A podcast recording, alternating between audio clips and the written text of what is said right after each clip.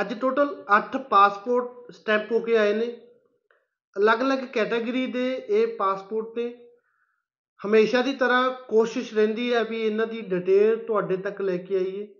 And ਨਾਲ ਨਾਲ ਜਿਹੜੀ ਥੋੜੀ ਬਹੁਤ ਡਿਟੇਲ ਜਿਹੜੀ ਕਿੱਦਾਂ ਦਾ ਪ੍ਰੋਸੈਸ ਅਲੱਗ-ਅਲੱਗ ਕੈਟਾਗਰੀ ਦਾ ਚੱਲ ਰਿਹਾ ਉਸ ਦੀ ਵੀ ਜਿਹੜੀ ਡਿਟੇਲ ਆ ਉਹ ਤੁਹਾਨੂੰ ਨਾਲ ਨਾਲ ਦੇਵਾਂਗੇ। ਸਭ ਤੋਂ ਪਹਿਲਾਂ ਤਾਂ ਪਾਸਪੋਰਟ, ਜਿਹੜੇ ਸਟੈਂਪ ਹੋ ਕੇ ਆਏ ਨੇ ਕਿੰਨਾਂ ਦੇ ਪਾਸਪੋਰਟ ਨੇ, ਕੀ ਸਟੂਡੈਂਟ ਦਾ ਜਾਂ ਓਪਨ ਵਰਕ ਪਰਮਿਟ ਦਾ ਇਹਨਾਂ ਦਾ ਜਿਹੜਾ ਨਾਮ ਹੈ, ਕਿੱਥੋਂ ਦੇ ਇਹ ਰਹਿਣ ਵਾਲੇ ਨੇ।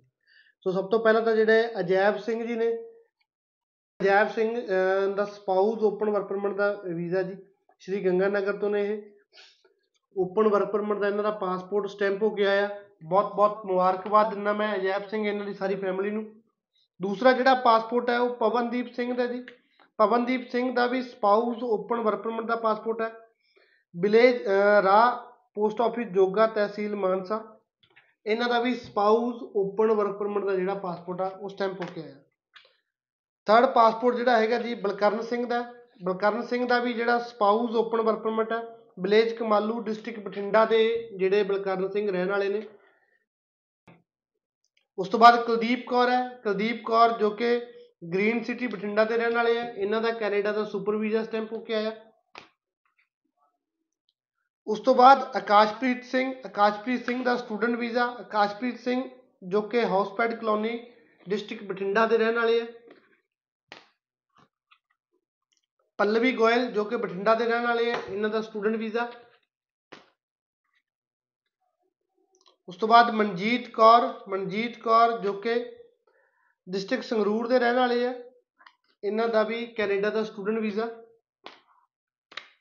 ਅਗੇਨ ਪਾਸਪੋਰਟ ਜਿਹੜਾ ਸੁਖਦੀਪ ਕੌਰ ਹੈ, ਸੁਖਦੀਪ ਕੌਰ ਚੱਕਤਰ ਸਿੰਘ ਵਾਲਾ ਡਿਸਟ੍ਰਿਕਟ ਬਠਿੰਡਾ ਦੇ ਰਹਿਣ ਵਾਲੇ ਆ ਇਹਨਾਂ ਦਾ ਵੀ Canada the student visa and Sukhdeep Kaur ਨੂੰ ਇਹ ਵੀਜ਼ਾ ਜਿਹੜਾ ਉਹ ਜੁਡੀਸ਼ੀਅਲ ਰਿਵਿਊ ਦੇ ਰਾਹੀਂ ਪ੍ਰਾਪਤ ਹੋਇਆ। ਯਾਨੀ ਪਹਿਲਾਂ ਸਟੂਡੈਂਟ ਦੀਆਂ ਇੱਕ ਤੋਂ ਜ਼ਿਆਦਾ ਵਾਰ ਰਿਫਿਊਜ਼ਲ ਸੀਗੀਆਂ। ਬਾਰ-ਬਾਰ ਟਰਾਈ ਕਰਨ ਤੇ ਚੰਗੀ ਤੋਂ ਚੰਗੀ ਪ੍ਰੈਜੈਂਟੇਸ਼ਨ ਦੇਣ ਤੇ ਵੀ ਜਿਹੜਾ ਇਹਨਾਂ ਦਾ ਵੀਜ਼ਾ ਅਪਰੂਵ ਨਹੀਂ ਹੋ ਰਿਹਾ ਸੀ। ਅਗੇਨ ਲਾਸਟ ਆਪਸ਼ਨ ਜਿਹੜੀ ਜੁਡੀਸ਼ੀਅਲ ਰਿਵਿਊ ਦੀ ਬਚਦੀ ਹੈ ਜੁਡੀਸ਼ੀਅਲ ਰਿਵਿਊ ਦੇ ਰਾਹੀਂ ਇਹਨਾਂ ਦੀ ਐਪਲੀਕੇਸ਼ਨ ਅਸੀਂ ਫੈਡਰਲ ਕੋਰਟ ਕੈਨੇਡਾ ਦੇ ਵਿੱਚ ਲੈ ਕੇ ਗਏ। ਉਹ ਪ੍ਰੋਸੈਸ ਦੇ ਰਾਹੀਂ ਜਿਹੜਾ ਇਹਨਾਂ ਦਾ ਵੀਜ਼ਾ ਜਿਹੜਾ ਉਹ ਹਾਸਲ ਹੋਇਆ। ਨਾਲ ਨਾਲ ਜਿਹੜਾ ਕੈਨੇਡਾ ਸਟੱਡੀ ਵੀਜ਼ੇ ਦੇ ਪ੍ਰੋਸੈਸ ਦੀ ਗੱਲ ਕਰੀਏ ਪ੍ਰੈਜ਼ੈਂਟ ਟਾਈਮ ਜਿਹੜਾ ਕੈਨੇਡਾ ਸਟੱਡੀ ਵੀਜ਼ੇ ਦਾ ਪ੍ਰੋਸੈਸ ਪਹਿਲਾਂ ਤਾਂ ਡਿਸੀਜਨ ਵੀ ਪਹਿਲਾਂ ਨਾਲੋਂ ਕਾਫੀ ਸੁਧਰੇ ਹਨ ਪੋਜ਼ਿਟਿਵ ਆ ਰਹੇ ਨੇ। ਦੂਸਰਾ ਜਿਹੜਾ ਐਸਟੀਐਸ ਕੈਟਾਗਰੀ ਦਾ ਜਿਹੜਾ ਪ੍ਰੋਸੈਸ ਹੈ, ਉਹ ਅਪ ਟੂ 60 ਡੇਜ਼ ਯਾਨੀ ਵੱਧ ਤੋਂ ਵੱਧ 2 ਮਹੀਨਿਆਂ ਦਾ ਪ੍ਰੋਸੈਸ ਰਹਿ ਚੁੱਕਿਆ।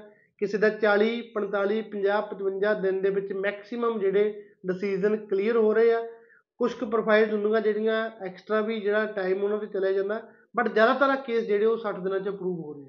ਸੋ ਜਿਹੜਾ ਹੁਣ ਟਾਈਮ ਕਰੀਏ ਪ੍ਰੈਜ਼ੈਂਟਲੀ ਜਿਹੜਾ ਟਾਈਮ ਜਿਹੜਾ ਜਨਵਰੀ ਇਨਟੇਕ ਦੇ ਕੇਸ ਅਪਲਾਈ ਕਰਨ ਦਾ ਟਾਈਮ ਨਹੀਂ ਰਿਹਾ, ਜੋ ਵੀ ਸਟੂਡੈਂਟ ਹਜੇ ਵੀ ਜਨਵਰੀ ਟੇਕ ਅਪਲਾਈ ਕਰਨਾ ਚਾਹੁੰਦੇ ਆ, ਅਗਰ ਤਾਂ ਤੁਸੀਂ ਫਰੈਸ਼ ਐਪਲੀਕੇਸ਼ਨ ਅਪਲਾਈ ਕਰਨੀ ਆ ਤਾਂ ਆਪਣੀ ਐਪਲੀਕੇਸ਼ਨ ਡੈਫਰ ਕਰਵਾਓ, ਮਈ 2023 ਇਨਟੇਕ ਦੇ ਵਿੱਚ ਡੈਫਰ ਕਰਵਾ ਕੇ ਸਬਮਿਟ ਕਰੋ। ਇਨ ਕੇਸ ਤੁਹਾਡੀ ਰਿਫਿਊਜ਼ਲ ਆ ਚੁੱਕੀ ਹੈ, ਦੁਬਾਰਾ ਰੀਅਪਲਾਈ ਤੁਸੀਂ ਆਪਣਾ ਕੇਸ ਕਰਨਾ ਦੈਨ ਤੁਸੀਂ ਜਿਹੜਾ ਰੀਅਪਲਾਈ ਕਰ ਸਕਦੇ ਹੋ। ਬਟ ਫਰੈਸ਼ ਐਪਲੀਕੇਸ਼ਨ ਦਾ ਜਿਹੜਾ ਅਪਲਾਈ ਕਰਨ ਦਾ ਸਮਾਂ ਜਿਹੜਾ ਨਹੀਂ ਗਿਆ, ਅਗਰ ਗੱਲ ਕਰੀਏ ਐਸਟੀਐਸ ਕੈਟਾਗਰੀ ਦਾ, ਕਿਉਂਕਿ 2 ਮਹੀਨੇ ਦਾ ਟਾਈਮ ਲੱਗਦਾ ਤੇ ਉਸ ਦੇ ਅਕੋਰਡਿੰਗ ਜਿਹੜਾ ਕਲਾਸਿਸ ਦਾ ਜਿਹੜਾ ਸਟਾਰਟ ਹੋਣ ਦਾ ਸਮਾਂ ਆ ਜਾਊਗਾ ਸੋ ਉਹਨਾਂ ਦੇ ਲਈ ਬੈਟਰ ਆ ਵੀ ਆਪਣਾ ਕੇਸ ਉਹ ਡੈਫਰ ਕਰਵਾ ਕੇ ਹੀ ਅਪਲਾਈ ਕਰਨ।